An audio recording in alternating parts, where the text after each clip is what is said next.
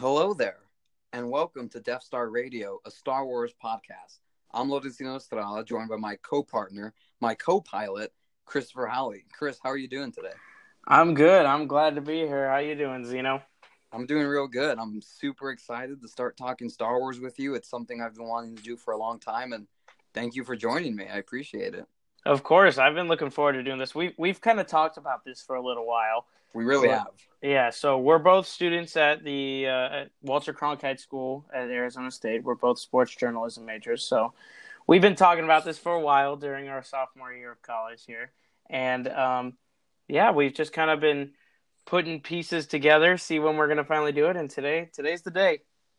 Yeah, we thought no better time, you know, and like what you said, something that we bonded over. Uh, most sports journalism students are more into the sports part, obviously, and you and me bonded through movies and obviously through Star Wars. You know, you're you're showing me slowly the Marvel movies, and I'm showing you slowly the DC movies, and you know, we're trying to find that middle ground. But I think that's what Star Wars is for us, and now here we are with a uh, with Death Star Radio. Yeah, I was just glad to find somebody who is, I guess you could say, a little bit as nerdy as me in a way. You know, you got that side of you that you don't ever want to really have come out until you meet somebody who can appreciate it. Definitely. Um, but so yeah, I mean, I'm just glad we're glad we're here. And while while we're while we're introducing ourselves, why don't you uh why don't you give everybody a taste of how you really got into Star Wars?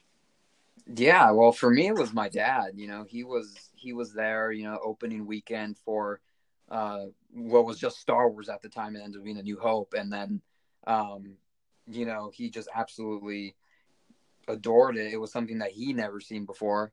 So then, when I was growing up, he showed it to me, and then he and I, I really took off took off with it. You know, and for me, it's it's always been an escape. It's always been something that I can get my mind off of things and you know the stresses of everyday life if you will and um, just a place where i can get lost and just feel like a completely different person in this this galaxy that just is all there's always something new there's always something different and it's just perfect for the imagination so what about you chris Yeah, so in a way, it was kind of it kind of the same way, except for it wasn't my dad. It was one of my best friends growing up. I, I mean, I guess it's kind of easy. I mean, speaking about how we bonded, the best way for me to get into Star Wars was through another person. We both we both uh, did it together. It was my friend Kyle in elementary school. We would go to his house after school. My parents would pick me up around five when they get out of get get out of work, but he just lived down the street from the school, so we'd walk there every day, and we'd play Star Wars Battlefront, talk about the movies, watch the movies, you know, all that type of stuff. Yep. What the biggest thing that really got me into Star Wars, like that really solidified it, was going to see Revenge of the Sith with him.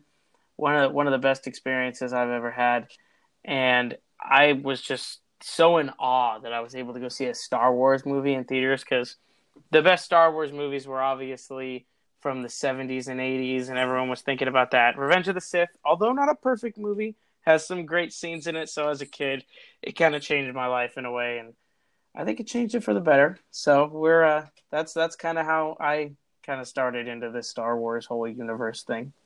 Yeah, for me too. Uh, Revenge of the Sith was the first movie I remember seeing in theaters, and it just absolutely blew my mind. And you know, um, Force Awakens too. Obviously, there was a bit of a hiatus for Star Wars after the prequel trilogy, and then Force Awakens came back, and it really just reinvigorated my passion for the for the series. And you know, I I couldn't say that I'm the fan that I am right now if it wasn't for that sequel trilogy and what it's done so far. And you know, we're obviously going to talk about our favorite movies a little later, but um, you know, I'm just so excited to have this podcast and be able to talk about Star Wars with someone who loves it just as much as I do. So, I, and- I mean, I agree. yeah, and a reason why we decided to do it now is because on May 31st, uh, something big happened in Star Wars, and it wasn't really on the silver screen, but it was at a theme park because Galaxy's Edge opened at Disneyland, and it's a amazing immersive experience. We haven't gone yet. I think you and me are actually in the in the process of planning a trip to Anaheim to go visit Galaxy's Edge very soon. But we've been watching videos about it. We've been reading articles, seeing people's tweets and Instagram posts, and it just looks absolutely absolutely amazing. Oh yeah, no, I can't wait till we actually get this trip going and possibly end up getting there ourselves. But just thinking, I mean, once they announced it, I forgot what year they announced they were doing it. I mean, it seems like forever ago now, right? I, I mean, I always just thought Star Wars Land's going to be in construction forever and never thought it was going to open because it just seems so exciting. And when they announced that they were going to have the full Millennium Falcon and everything, and now that there's actually pictures of it and people going on the new ride, Smuggler's Run, and everything, it's just holy cow! It's breathtaking, and you're not even there. I can't even imagine when I'm there if I'm probably I mean I'll I'm probably not the only person who's going to be doing this at Disneyland over the next probably like 5 years. You pay for your price to Disneyland, you just go straight there and you spend your whole day there. I mean, Disneyland's been there for how long? If you've been there, you don't need to see the rest of it anymore. but um so yeah, it has been phenomenal just seeing all of the the like you said Instagram posts and tweets, but um, I'd love to run down some of the cool things that we that we have seen. And I mean, let let's start it off with the the ride. I, I haven't seen much of the ride myself. The Millennium Falcon Smuggler's Run, simply uh-huh. simply because I think you're in kind of the same boat here. I've seen some pictures of where you sit. You sit kind of in like a cockpit of the Millennium Falcon, and there's a mm. couple seats there. But I have. I don't want to see a video of the ride just simply because I want to experience that for the first time Definitely. while I'm there. I don't know if you feel the same way, but that's definitely me. No, uh, I feel you exactly because you know I've been watching a lot of videos of people going through and and and you know walking around, going to the the shops and the restaurants, things like that. And once they say, "Okay, let's go to Smuggler's Run," um, skipping through that video, I don't even want to look at the queue for that line. I want to be able to experience that myself because it looks it looks great, you know, and, and some details about the ride. Like what you said, you go into the cockpit of the Millennium Falcon and there's six seats, so six people per ride. You got two pilots, two gunners, and two engineers. And the great thing about this ride is that it's really tailored to what goes on in that specific cockpit. Anything can be different because, you know, for all we know, uh, I mean, I don't know the details of the ride because I don't want to know, but you know, if the gunners miss their shots, that's not going to help. If the engineers can't fix whatever they have to fix, you know, if the pilot crashes in to a wall or something or another starship, that's not going to be good. So I think that's what's so cool about the ride that it's very that it's different every time you're going to go. Something different is going to happen and you can get a different position, you know, every time you're on that ride a different seat. So I think it's going to be a really cool experience and every time that you go on, somewhat like Star Tours, except Star Tours does get a little repetitive sometimes. It's going to be different every time you go, and I think that's pretty awesome. Yeah, and I think that's what they were shooting for was to kind of get the unique experience because, I like you said, Star Tours had kind of started to get pretty. They they had the original Star Tours. They re, they remodeled it at Disneyland and Tomorrowland and everything in there, and they it eventually just got repetitive. Like I, I wrote it the last time I was at Disneyland. I wrote it probably three or four times, and I know there's there's a certain amount of different like missions you can go on in the Star Tours ride. And I think I got the same one two or three times, so it just kind of s- seemed repetitive after I went on it, and especially with how long the line is, that's a little disappointing. But um, I do like the aspect, like you said, that it kind of depends on how you perform while you're in the in the cockpit. Mm-hmm and I mean, I guess that's just it, it's an overall theme for that for pretty much for the land, the ride itself and the land itself. It's made for the Star Wars fan that's just has immersed themselves in Star yep. Wars. It's mm-hmm. just they I'm sure there's so many things just in the line on the way to that ride that if you're a Star Wars fan, you're going to stand there and you're just going to you're going to be enjoying it. You you may wait in line for 2 hours, but it it won't matter. Yeah. Because exactly. it, it you'll just love every minute of it, and that's what Disneyland looks like they have created. And as a Star Wars fan, that really, really is exciting. Yeah, and and like what uh, Bob Iger said, who's the CEO of Disney, that this is going to be one of the most immersive experiences in in Disney parks history. And you know, if you download the Disney Play app, uh, there's a lot of stuff throughout the land that is in the language, you know, the language of Black Spire Outpost on Batuu, which is where uh, this land is is located in the galaxy, and you can just scan it. You know, you put your phone up to that, that language, you scan it and it translates it. You know, things like that. That's going to be available through the queue, and you know they've. Re- I mean, we haven't been there. We hope that we're there soon, but from videos, it just looks absolutely amazing. You feel like you're on another planet, and you know, Smuggler's Run is only going to be is one of the two rides. You know, you're going to get Rise of the Resistance as well, which is going to be uh, one of the first trackless rides to be at a Disney park in America. So again, another immersive experience, another ride that's going to just take your breath away. You know, there's supposed to be two uh, full-sized AT-ATs in that ride, you know, and and that ride's going to open sometime in the fall of this year. or So you know, once that opens as well, you're going to have these two rides and you're going to have all these other experiences you can go to throughout the park. And, you know, I just, I can't, I'm going to say it a lot of times on this podcast, but I just can't wait to get there.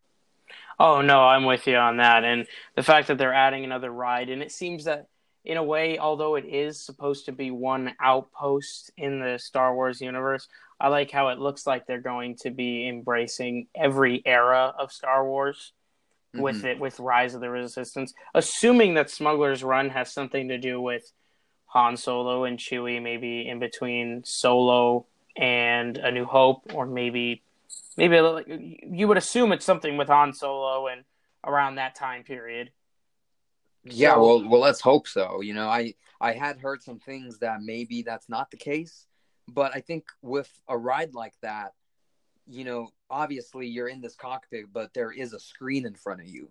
And just like Star Tours, it can be changed. So I wouldn't be surprised if maybe every now and then they want to throw something different in there. You know, they want to put you on a different, again, we don't know much about the ride because we don't want to know, but they put you on a different planet. Maybe it's a different mission. Maybe you're all of a sudden in this other era. You know, maybe you're in the you're in the solo era, right? Before a new hope, in between solo and Rogue One, things like that.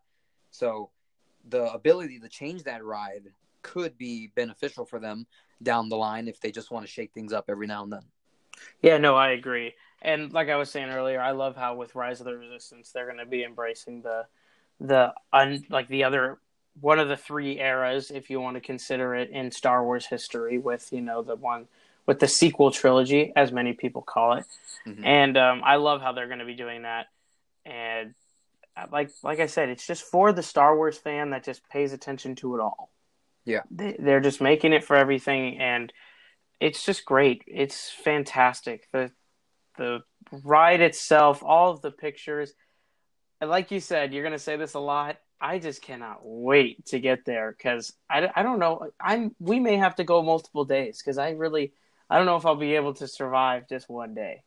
Yeah, and especially you know again, some more news about this. Uh, reservations are required as of right now up until June 23rd, and those reservations are gone. And even if you have a reservation, you can only be there for four hours. And I'm not too sure. You like you said, you have to be there multiple days.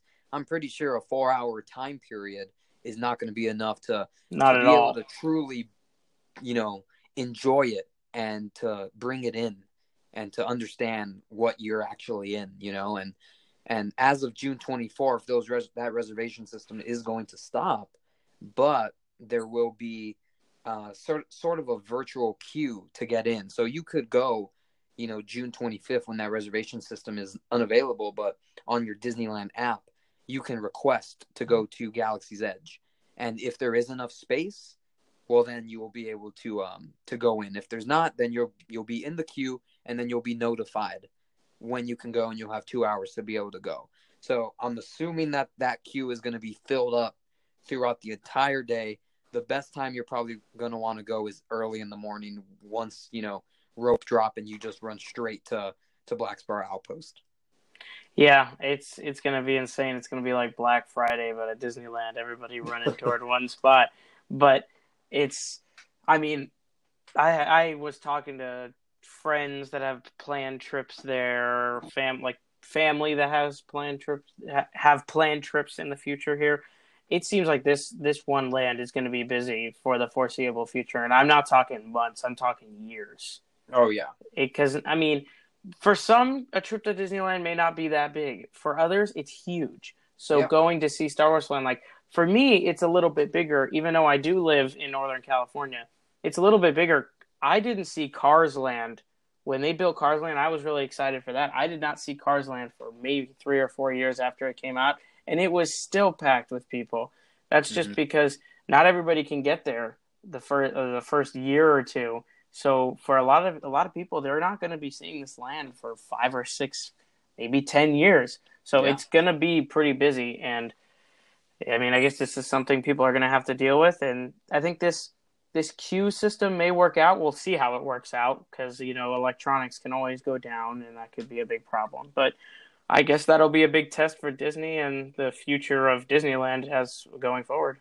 Yeah, and and also something that I wanted to mention is is what Disney did to even get the name of Black Spire Outpost out there because if you watch Solo, a Star Wars story, there are two references to this land in the movie before this land had even opened, and one of them is when um when L three is walking with with Lando. This is when they first meet Lando and they agree on his percentage, his take to make the Kessel run, and he says we're going to Kessel, and she's like, "What if I don't elect to go to Kessel?" And then uh, she says, "You couldn't even get to Blackspire without me." So, and then you know, uh, a little bit earlier, Qi'ra tells one of the servants on uh, Dryden Voss's yacht. She says, "Have you been attentive to uh, Dok-Ondar?" Which is something that we're moving on to next, which is the shopping that's there at Galaxy's Edge, because there is a store called Dok-Ondar's Den of Anti- Antiquities. So it's something that sells uh, collectibles, if you will. There's there's busts of, of famous Star Wars characters like the Emperor, or uh, even like Padme Amidala, Princess Leia, things like that. So I think that's going to be a huge part of this as well. And we're seeing it already in, in a lot of photos that the merchandise is something that is going to add to that immersiveness of the park, but also just be able to um, to to be good for a Star Wars fan. Yeah, of course. And you speak of merchandise and everything. Obviously, they're going to have the Droid Depot where you build your own droid and Savi's workshop where you're going to build your own lightsaber, which I think is kind of cool because ever since they came out with that in the Universal Studios, where they, you can make your own wand in the Harry Potter land. Yeah. You know, I'm not gonna lie. When I first thought of that, I did think a little bit like, what if you could build your own lightsaber? And I know yeah. Disneyland had a kind of. It was in one of the stores in Tomorrowland, but this is obviously probably going to be a little bit more in depth to your lightsaber because it will be in Star Wars Land. But mm-hmm. I mean, the merchandise, everything down to the food. We'll get into the food later, but everything is going to be it, like you said. It's going to be like you're on another planet. The the stores, the names of places. Heck, I haven't seen pictures, but if the bathrooms aren't Star Wars themed, I'd be shocked. yeah. So I I think this is going to be a really. I mean, if Disney didn't need more money, I mean they're they're going to get a lot more now. Yeah. So and I mean, I'd love to go more into this build your own lightsaber thing. I would like to know personally from you, maybe not anyone else wants to know, just you, what color would your lightsaber be? Oh man! Oh well. Again, more details on this. It's going to cost two hundred dollars to make your own lightsaber, which yeah. is a hefty price tag. Of course. But there's four themes that go it, and it's a bit of a show as well. You know, you got about a twenty minute show and and while that show's happening you're making your own lightsaber. And i think just the the atmosphere of it because this is you're on black spire outpost which is controlled by the first order.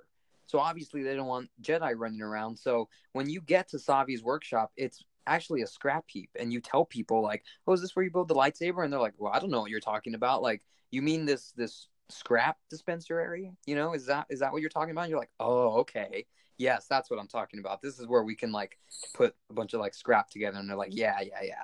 So uh, even that is is so much fun. But there's yeah. four themes to this, and there's peace and justice, power and control, elemental nature, and protection and defense. And for me, I'm more of a of a Sith guy. I like the Sith more than the Jedi. And power and control is cool, but looking at the pictures, I think the best looking one and probably the one that I'm gonna make is elemental nature. I think just the parts of it and the way just again the theming how good it looks a lot of a lot of browns a lot of greens again like elemental nature. I think it's very cool and i definitely want to make that one you know if i'm willing to to go with that $200 price tag so. Of course. Of course. The the $200 price tag is going to be a hefty one after already paying the hefty price of getting into Disneyland. And we are college students. So exactly. exactly. But um yeah, I've always thought of Sith in a way. I mean, I, I just wish the Sith had more colors to their lightsabers in a way. Mm-hmm. That's always been a thing to me. Like the Jedi, you know, they got the blue, the green. If you want to go Mace Windu, they got the purple. If you really want to get into it, in the original Star Wars, Obi Wan's looks white. But um, I think the power and control for me is probably going to be it. I mean, yeah. how how could you not? Power and yeah. control. That's mm-hmm. exactly mm-hmm. what you want when you pick up a lightsaber. Yeah. It's just the the name of it itself is just I would I'm all in. It's it's got me. It sucked me in. So I yeah, that would definitely be be my go to. And you know, I'd probably have to make it green just because growing up I I always loved the green lightsaber with Luke Skywalker and everything. So that that's probably what I would end up going with. Yeah, and even if you don't want to customize your own lightsaber, you can get uh, lightsabers from the most famous characters in the Star Wars universe. You can buy Darth Vader's, Kylo Ren's, Darth Maul's, Count Dooku's, Rey, Luke Skywalker. You know, they're a little cheaper. They're around 100 to 150 dollars depending on which character, but you can also do that. You know, and and you know, not only is the lightsaber customizable, you touched on it, Chris. Uh, the Droid Depot you can make your own R2 unit or your own BB unit. So I have to ask you asked me about the lightsaber, Chris. I'm asking you, what droid are you making? R2 unit or BB unit? So the R2 unit or the BB unit? You know, I'm not gonna lie. When Force Awakens first came out, I wasn't the biggest fan of BB-8 just because I was a hardcore uh, original trilogy type type fan, and I loved R2D2 and everything but I think I'd have to go with the with the BB BB unit just because of how how fun BB-8 has become as a come as a character in Star Wars. And I mean, how could you not like how I mean, wouldn't you want your droid rolling around there on the ground and everything, yeah. more flexible and everything? I don't know. I just love the look. I mean, not nothing on R two D two, but I like the more futuristic look that BB eight has going on. Yeah, but, I have to agree with you. The BB unit, you know, um, mm-hmm. you know, I actually have a BB unit right now. I didn't customize them at Droid Depot because I haven't been yet, but I remember buying one at like the Disney store at my mall, you know, and and it's awesome, you know, and I want to be able to make my own. I want to give him his own his own number, you know, BB whatever the number I come up with in the moment, you know.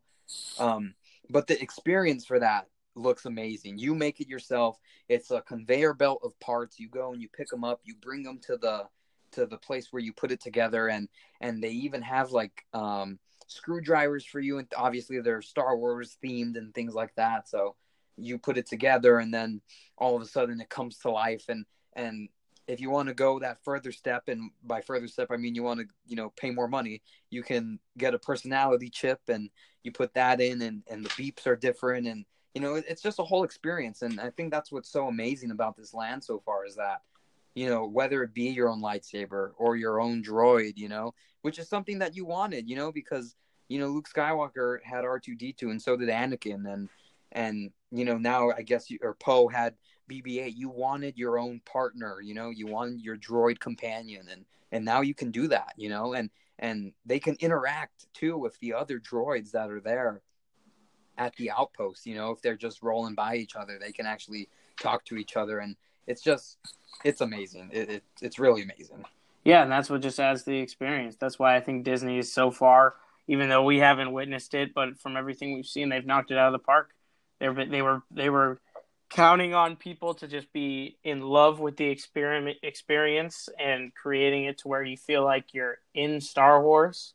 You're actually in one of the movies, or just like in a regular day in the life at, on at the Black Spire outpost so yep. I think that that having a droid depot and everything is gonna it, it, it improves that experience and makes it even better. And as we as we transition here to the food, it's it's much much of the same. I mean, some of the things that are named, they have drinks named. One of them's named the Fuzzy Tauntaun. Everything. It's just like you would think something would be named that. While yeah. you live in the Star Wars, because I mean, there are drinks in obviously here uh, in real life, I guess you could say, that are named just after funny things, and like that's what you would expect if you actually were to live in that universe. So I think that's that's something that's going to be great. And I mean, having Oga's Cantina and Ronto Roasters, and being able to choose between blue and green milk, as as a Star Wars fan, that that really that really makes me happy. Yeah, and surprise, or maybe not so surprisingly, because it's iconic. You know, the Mos Eisley's Cantina. Obviously, this isn't it, but that was, you know, when you watch those movies, that is cool. You know that you know this is a place where where scum and villainy come together. You know, and and they hang out. And I'm not surprised that Oga's Cantina is the most popular uh, place right now at Galaxy's Edge, and I'm sure it's going to be like that because the line for that goes out the land sometimes. I've seen pictures. I've heard people say you that's the first thing you want to go to. Even if it's in the morning, the first thing you want to go to is the cantina because it's going to fill up. And these drinks, you know, you got the I'm looking at the breakfast drinks, you know, there's drinks, you know, for certain times of the day. And I'm seeing the bloody rancor, you know, um, that's awesome. The Black Spire Brew, the Blue Bantha.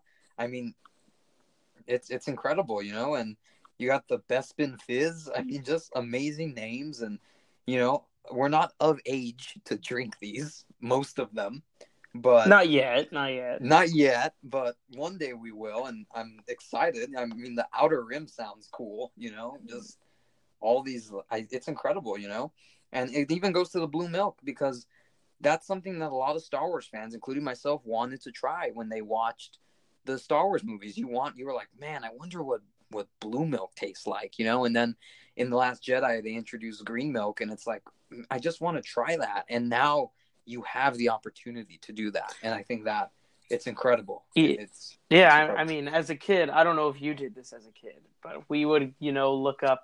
I remember when Star Wars was, I mean, it's, it's always been big, but like when the prequels were coming out and everything, you know how advertising on the back of cereal boxes and everything goes with like what's popular mm-hmm. and everything like there's a lot of stuff it's it's june right now 2019 if you whenever you're listening to this um, and toy story 4 is coming out and toy story 4 is probably one of the most advertised things on everyday regular like regular day household items yeah. whether it's toilet paper paper towels uh, paper plates, cereal boxes, everything. So it's just like when Star Wars was around that, like doing that. Um, on the back of one of the cereal boxes, they had the recipe for blue milk. And mm-hmm. so I remember me, my mom, my friend Kyle, we all decided one day that we were going to try and make blue milk. Now it tasted like regular milk with a little bit of blue dye in it, but I mean, as a kid, that's better than regular milk. You're drinking blue milk Ex- from the movie. Exactly. So seeing seeing Star Wars create a blue milk, which for I mean, for those who who are lactose intolerant and everything, uh, it does not have dairy in it. So it's everybody, almost everybody can try it. I mean, I'm assuming that there isn't anything else in there that most people are allergic to or can't can't consume. But with it not being dairy, it's it's they made it for all Star Wars fans to to enjoy, and it'll be kind of cool to try it, see if it tastes a little little differently than what uh what I tried when I was like six or seven. Yeah, yeah, and you know, again, another another restaurant, you know, moving from Oga's Cantina is Ronto Roasters, which um I'm sure you guys have seen pictures of it, but the meat is being uh grilled or heated by a pod racing engine. You know, that is what is actually cooking the food.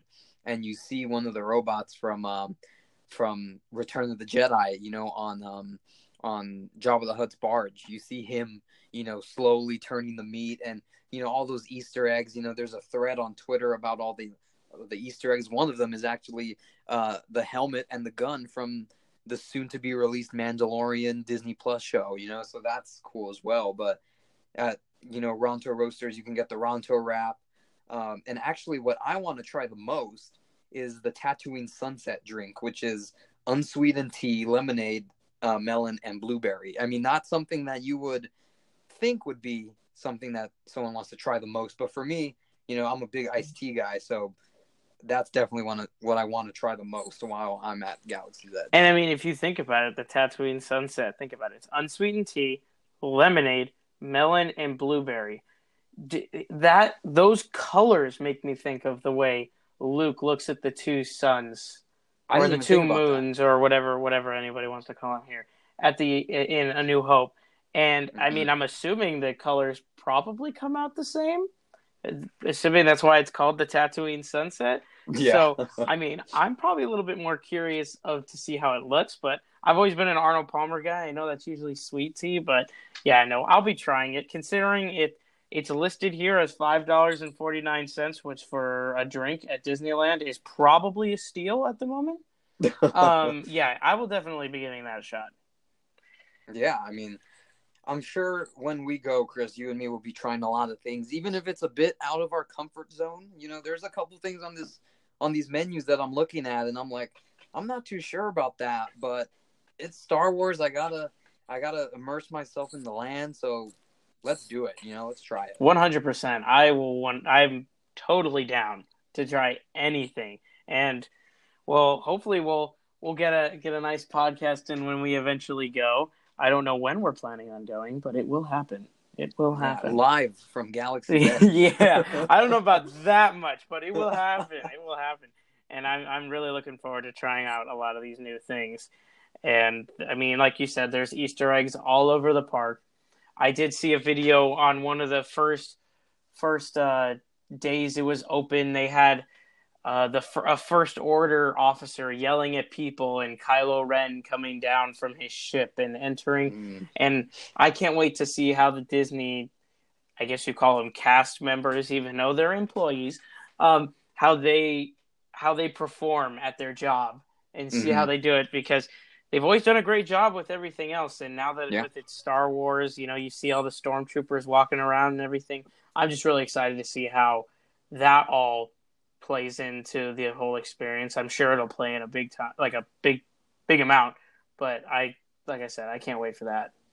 Yeah, and you just you said Kylo Ren ship is there. I mean, we haven't even talked about that there is a life size Millennium Falcon in this. Land. Exactly. There is a life size A wing. Uh, Poe's X wing is there. Kylo Ren ship. I mean, just the amount of of the execution and the detail that has gone into this park from the pictures that we've seen.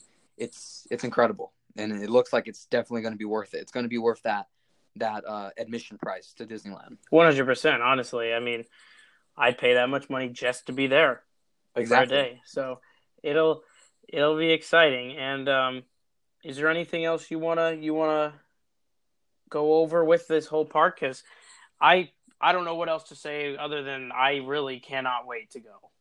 Yeah, I mean, of course we're we're not going to be able to talk about everything because we're not there and i'm sure there's so many other things that we're not going to be able to mention unless this would be a three hour podcast we go into every detail of galaxy's edge. Would, we're just going to have to discover it when we go. Yeah which that three hour podcast may happen following our review of the land when we go see it. But exactly. for now we're not there so we can't quite do that. Exactly. And hopefully by the time we go uh, Rise of the Resistance will also be open, so we can fully experience what the the full capacity of uh, of the land. So exactly, exactly. So, um, I would like to bring us into one of our our segments that we like that we're going to plan on doing here in our podcast. It's called "What Are We Watching?" slash "What Have We Watched?" slash "What Have We Read?" We got to come up with a better name for it, but we do. What? Yeah. What are What are we watching? What are we reading? Um, it's kind of goes over because we're big we're big fans into obviously Star Wars movies, TV shows, books of some sort that has connections to it all. So this is kind of where we get into our recommendations or our what are we watching at the moment? What are we reading? The Star Wars book Alphabet Squadron is coming out here in the next week. We will both we both have already ordered it. We will be reading it and we will be giving our reviews and our our I guess reactions to big plot points in it. And um, but this is going to be kind of going over what we've watched, what we think you should watch, and uh, I'll give you the first first look at it, Zeno. So give us what you've read or what you've watched. Well, yeah. Well, first to talk about Alphabet Squadron, I'm so excited for that book. It just uh, another good story that um that I'm just excited to read. And and you know, I as big of a Star Wars fan as I am, I will admit that I am not fully versed in all the canon. I think that's very hard, obviously. Extremely. With books, with comics, with with the TV shows, with the movies. Obviously, the the the shows and the movies are a little bit easier, but then when you start getting into all the books and things like that, it gets a little tricky. But um, I've been doing my best to to start reading the books, and I have read a couple. I've read uh, Lost Stars by Claudia Gray, which is a great book. Uh, I've read um, Last Shot, which is a, a book about um, Han Solo and Lando. It kind of goes back and forth between after Return of the Jedi and and uh, a little bit after Solo. Uh, but what I just finished reading, Chris, was um, Star Wars Most Wanted, which is a book about it's a pre, and it just gives a little bit more backstory on uh, a young Han Solo and Qi'ra. I really enjoyed it. Um, I'm pretty sure I'll be lending it to you when when we see each other again when the semester starts. But um, I really liked it, and before I start reading Alphabet Squadron, because I I believe we're supposed to get that book June 11th. Uh, I'm reading Star Wars Thrawn because I haven't uh, gotten into Star Wars Rebels yet because I wanted to know a little bit more about this character, who apparently is a great character in Grand Admiral Thrawn. And this book is a prequel to Rebels, so I'm going to be reading that. Um, I'm in chapter four right now. Still got a long way to go, but I like it so far. And then movies, you know, we're talking about just every movie. We're not just focusing in on Star Wars. And um, on Saturday, I watched Ma with Octavia Spencer. Uh, I thought it was all right. I mean, I wouldn't watch it again, but it was definitely a uh, a good. It was a good popcorn popcorn movie, if you will, and uh, I enjoyed it. And that's really it. So, what about you, Chris? So yeah, um, as Zeno mentioned earlier, uh, that we like all sorts of things. Um, I've always been a big Marvel fan, which I guess lends into me being a big Disney fan because it seems like everything is owned by Disney nowadays. But um, so I've been a big Marvel fan. Obviously, I mentioned my mentioned my excitement for Avengers Endgame earlier. Um, I just uh, Zeno's been trying to get me into the DCEU as much as he can, just simply because Man of Steel, I did I didn't mind Man of Steel that much, but when Justice League came out and Batman vs Superman came out and they just weren't good in my eyes, it just it kind of discouraged me. So he forced me to watch Wonder Woman, which I thought was fantastic. There was nothing against watching Wonder Woman other than I just thought that DC hadn't figured out the movie side of things but it was a fantastic movie. So tonight, actually, I will be watching Aquaman for the first time. Let's go. Which will cover all of the movies. I will have seen all of them, all of the DCEU movies after after I see this one. And um, so far, I think the best one has been Shazam. Wonder Woman's up there, but I still think Shazam probably did its best job. But um, I'm hoping they can get their act together because who doesn't like Superman or Batman? Honestly, yeah. those are those are great great characters and Aquaman with Jason Momoa. I'll, i am gonna watch it for the first time tonight, and we'll see how it goes. Speaking of superheroes, Captain Marvel was just released on digital HD, so I did end up watching that for the second time. I hadn't seen it since the day it actually came out. I saw it on opening night, and um, I'm not gonna lie, I was a little let down the second time. The first really? the first time I was really excited for it because you just wanted to see how she was introduced, how she was going to tie into the quote unquote biggest superhero movie of all time um, with Avengers Endgame. But I mean, it was it was a good movie. I I'll give it that. Um, but it is there. It doesn't come with it. It it comes with its own flaws. That's what I'm trying to say, if I can speak. But um, yeah, no, I. It's not a bad movie in any way, but you know, I maybe I expected it to be a little bit more. I feel I'm not sure if you have seen it, Zeno. Have you seen it? I have not. Okay, have so not. um it takes place in 1995 and you just you want to know how she ties into the whole Marvel Cinematic Universe and one of the key plot points they throw in here which I'm sure you've heard or you'll you'll see. I'm not spoiling it for you. If you haven't seen Captain Marvel, stop listening right now, I guess. But um, I mean, it's June. Come on, but um, they throw the Tesseract in the movie as a big plot point, and it just kind of seemed a little forced, in my opinion. I'm not. It's not necessarily a problem, but it just seemed like, oh, there's the Tesseract, so they must have something to do with all the other movies. Because they, I mean, Nick Fury was already in it with Sam Jackson, and Phil Coulson was already in it. So I just think that they probably didn't need to have that element in there. And then at the very end of the movie, it didn't bother me at the time, kind of bothers me now. You find out Nick Fury calls the Avengers the Avengers because her nickname on her Air Force pilot plane or Air Force plane was Carol Avenger Danvers. So I thought that was like, okay, I mean, it doesn't bother me that much, but it's there's more to it. But I, this is a Star Wars podcast, and I won't get into it. But yeah, those are the things I'm going into. I do plan on reading a little bit more, like Zeno does, because I'm not big into canon. But um, yeah, Alphabet Squadron probably will be the first Star Wars book that I end up reading. But I am really looking forward to it, and honestly, can't wait for it to get to my house. Yeah, I mean, we even got the the patch. You know, the, if you pre-order, you get the patch. So I think we're kind of full on with uh, Alphabet Squadron. One hundred percent, and all the reviews have been phenomenal. So it's been a while since I've sat down and read a book. So this is this is going to be a be an interesting one. You might be illiterate at this point. Exactly. So we'll I, I may not be able to read. So this stay tuned for the next couple episodes because it may get interesting. okay. So another segment that we have is uh, do or do not because there is no try in Disney, and there are a lot of rumors swirling around about future Star Wars projects, things like that. And one of the bigger ones uh, right now is that the Game of Thrones writers are uh, writing and they will be directing a Star Wars Old Republic trilogy. And or at least you know, that's the rumor that it'll be Old that's Republic. the rumor.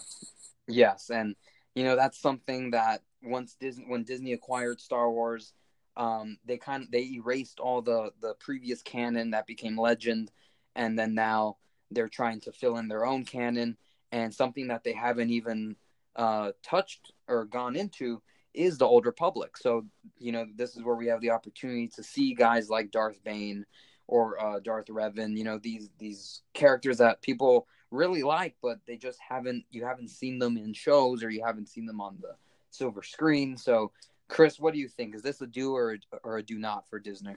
Oh, this is one hundred percent a do. The Old Republic has always been a has always been an era in Star Wars that I feel like has just been people throw out the words Old Republic and you kind of go, yeah, I know what you're talking about, but you don't really know what they're talking about because yeah. it's it's such an it's such an area that they could do anything they want. They can make any characters that they want. They could do any eh, like like you said, they that those the stories of the old republic are no longer canon. So they could they could create new characters, they could build off of the characters that were already created, but that's what that's what I like about this. This is such unprecedented territory that they can just go in and do whatever they want and tie it into Star Wars and it's really exciting because with the Skywalker, I guess you call it the Skywalker saga. Is that what we're calling yeah. it now? Mm-hmm. Um, there had kind of seemed like a set of rules, like oh, there's these characters that kind of run the storyline. There always have been. You know, mm-hmm. there has to be a Skywalker. You know, Leia is that remaining Skywalker at the time, at the, at, as we as we talk right now. So it's it's not that it, they definitely shouldn't throw out the idea, but I'm totally open for it, and I think they should definitely go ahead and try it. If the first movie flops, I guess we'll have to see. but um, I'm definitely down for it. What about you? No, yeah, I'm I'm I'm all for it. You know, obviously, uh, after Disney acquired uh, 20th Century Fox, uh, they un- they revealed their movie schedule, so we're gonna be getting them not soon, but close enough. I believe it's 2021. Is that the next one, or is it 2022? Uh, I believe it's 21. They're because they're they're changeable with Avatar because it's 2021, then Avatar the next year, then Dis- then Star Wars, then Avatar. So, uh, fairly soon, you know, I'm assuming that now that Game of Thrones is over, the script is starting to be written, and and we're starting, you know, we're looking into to potential actors, you know, to play. And I, I think I'm all for it, you know, and I really hope that this is something that they that they go with because it's a blank canvas and it's something that you could introduce new aspects of Star Wars and and you could even answer a lot of people's questions, you know, that go into the Old Republic. We don't know where um I don't know if this is something they would want to do, but if they want to maybe play it a little safe and give fans some uh, familiarity with with what they're doing, you know, we don't really have an origin story for Yoda. Um, Darth Plagueis is still a question mark. You know, those are definitely things that you can can go into if you uh, decide to do something about the Old Republic. Yeah, I, I would definitely be more up for the Plagueis idea than the Yoda idea, just because I feel like Yoda is a character that is so. It's not that they shouldn't do anything with Yoda anymore because they are going to be continuing the Clone Wars TV show, and Yoda Yoda's clearly got to be a part of that. But um, mm-hmm. Yoda's not an untouchable character, but I feel like he's a character that he probably doesn't need an origin story. That yeah, he can probably. I mean, Obi Wan deserves a movie before Yoda probably does. But um, I would agree with that. Um, yeah. That's definitely something we can get into along the lines. But I definitely think there is a lot of territory here that they can go through and just like like you said, just experiment. Why not? Mm-hmm. They got all the money in the world. They're owned by Disney now. they really do. Yeah. So I so. I'm excited to see what what the future holds for especially this trilogy. I don't know what's happening with the Rian Johnson trilogy. The rumors have not been looking great, but um, I'm just excited to see what they're going to do here in the next coming years. Yeah, that's another do or do not. The Rian Johnson. yeah, yeah, we'll we'll decide on whether that should happen or not, right? yeah. Have you seen Last Jedi? Okay, we'll talk about Last Jedi soon. so, well, I think that's gonna do it, Chris, for our first um our first episode of Death Star Radio. Yeah, we uh we appreciate you guys listening to our first episode, and uh this should as long as everything goes as planned, we should be releasing these weekly, and uh you can come here to hear our reactions on the latest Star Wars news, and maybe if you're looking for some recommendations for things to watch or read, listen to our what are we watching slash reading slash read slash watch this section that we haven't named yet. But um, yeah, so definitely definitely stay tuned in. Um, follow us on Twitter at Death Star Radio One. Unfortunately, Death Star Radio is taken.